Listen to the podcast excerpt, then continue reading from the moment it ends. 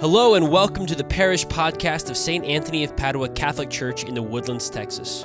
We're excited to share with you Sunday at St. Anthony's, a homily message from this past weekend that we hope you'll find enlightening. Thanks for tuning in and praying with us. Jesus said to his disciples, To you who hear, I say, love your enemies, do good to those who hate you. Bless those who curse you. Pray for those who mistreat you. To the person who strikes you on one cheek, offer the other one as well. And from the person who takes your cloak, do not withhold even your tunic. Give to everyone who asks of you, and from the one who takes what is yours, do not demand it back. Do to others as you would have them do to you. For if you love those who love you, what credit is that to you? Even sinners love those who love them. And if you do good to those who do good to you, what credit is that to you? Even sinners do the same. If you lend money to, to those from whom you expect repayment, what credit is that to you?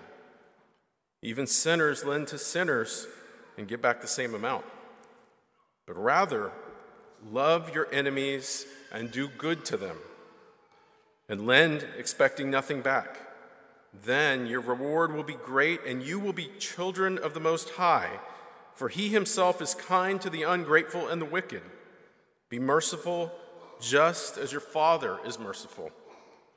Stop judging, and you will not be judged. Stop condemning, and you will not be condemned.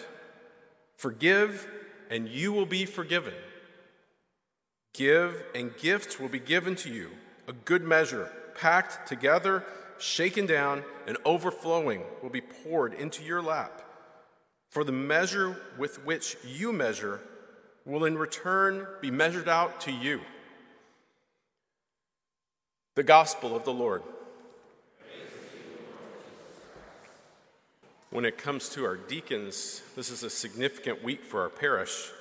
Um, starting with yesterday, there were three men that just so happened to be over there.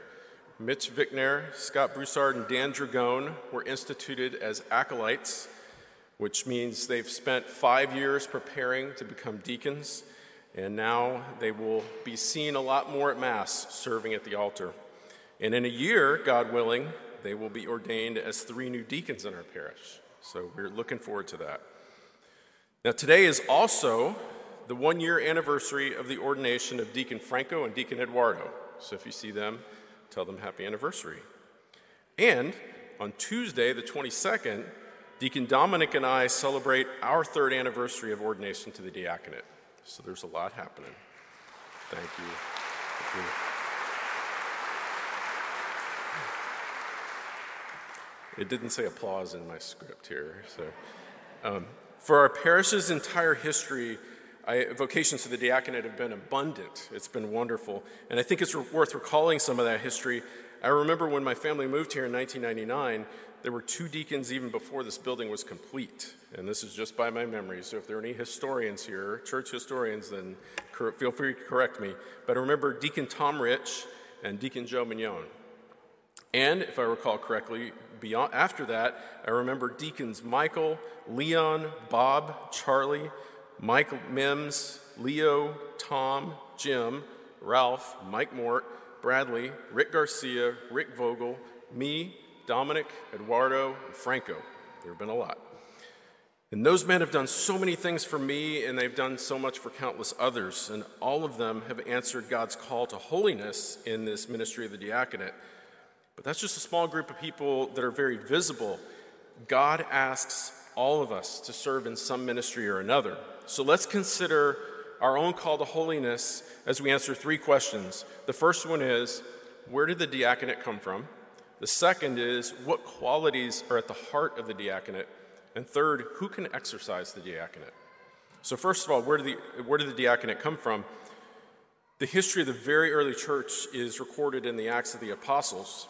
And at that time, the church leaders were very, very busy. They were trying to build up this brand new religion of Christianity by providing spirit for the spiritual needs of the people. And as good Christians, they also tried and they struggled to provide for the physical needs of the people. And so, to address the problem, they appointed seven men to serve those in need by taking care of the physical needs of the people. Those seven men were the first deacons. And the most famous of these is St. Stephen. Now, Deacon Stephen was later targeted by a group that was persecuting the early church.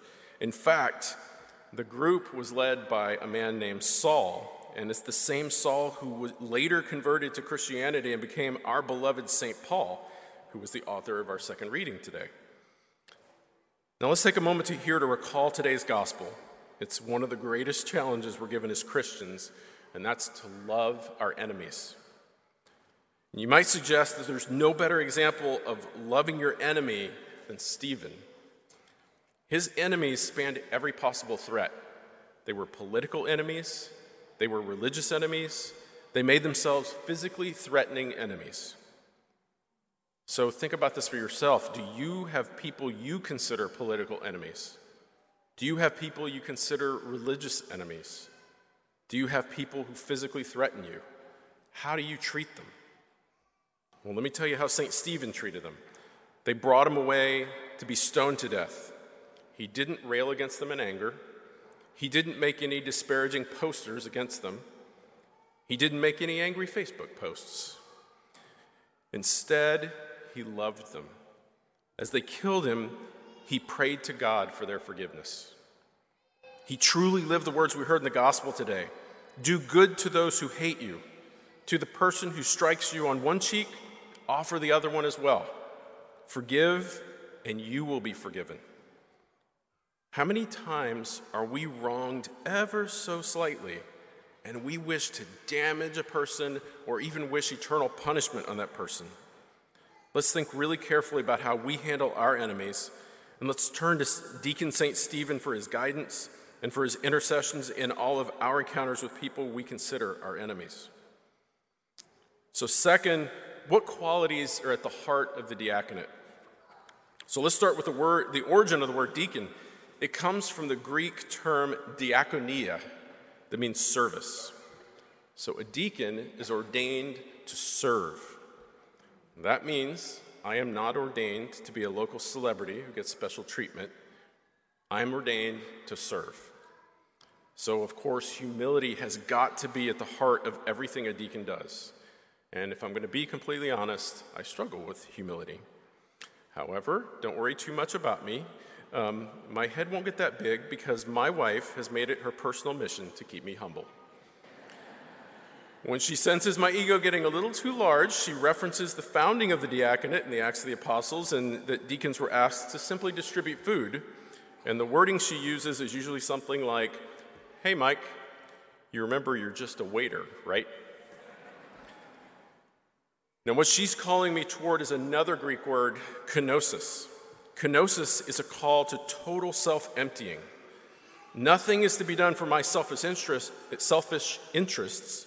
It's to be done in service of Christ. And this is the call we hear echoed in the second reading. St. Paul reminds us that all of us are born into an earthly existence, and that earthly existence is focused on physical needs, and through the sin of Adam, an existence that tends to selfish and sinful actions. However, we are asked, called, pushed, persuaded, and even required to move away from our earthly needs and look more toward a spiritual life. St. Paul mentions the spiritual one and the heavenly one, and these, of course, are references to Jesus Christ. By becoming a person, by dying for our sins and rising from the dead, Jesus allows us to become spiritual and heavenly beings. So, how do we participate in that? We do so by diakonia, by service, by kenosis, that's self emptying. Now, we're all called to exercise diakonia and kenosis. And that might make you start to wonder if you're saying, I need to participate in diakonia, are you saying that I can be a deacon? So let's consider that as we answer the third question who can exercise the diaconate? So, to be an ordained deacon, there are many, many requirements. And one of the first questions men are asked when they express interest in being a deacon is Why do you want to be a deacon? And that's a harder question than you think. Deacons can preside at baptisms, at weddings, at funerals. We can participate in Mass in a special way by reading the Gospel, by giving a homily like this, by serving at the altar during the, the liturgy of the Eucharist. However, most of the things that deacons do can be done by most practicing faithful Catholics without the six years of intense preparation and a lifetime commitment that's required of ordained deacons. And almost anyone can do those things things like visiting the sick, praying with prisoners, preparing couples for marriage, distributing communion at Mass, reading at Mass. There's a long list of things that, that, that all of us can do. So if you want to express your diakonia in any of these ways, you can do that now. In fact, I would encourage you to do so. I would also encourage you to exercise your kenosis. What better way is there to self empty than to love your enemy? We already mentioned the example of St. Stephen. What about the example of David in the first reading? King Saul had taken his army out and was hunting David down to kill him. Now, David, in the first reading today, he finds his way to end, it, end the whole thing.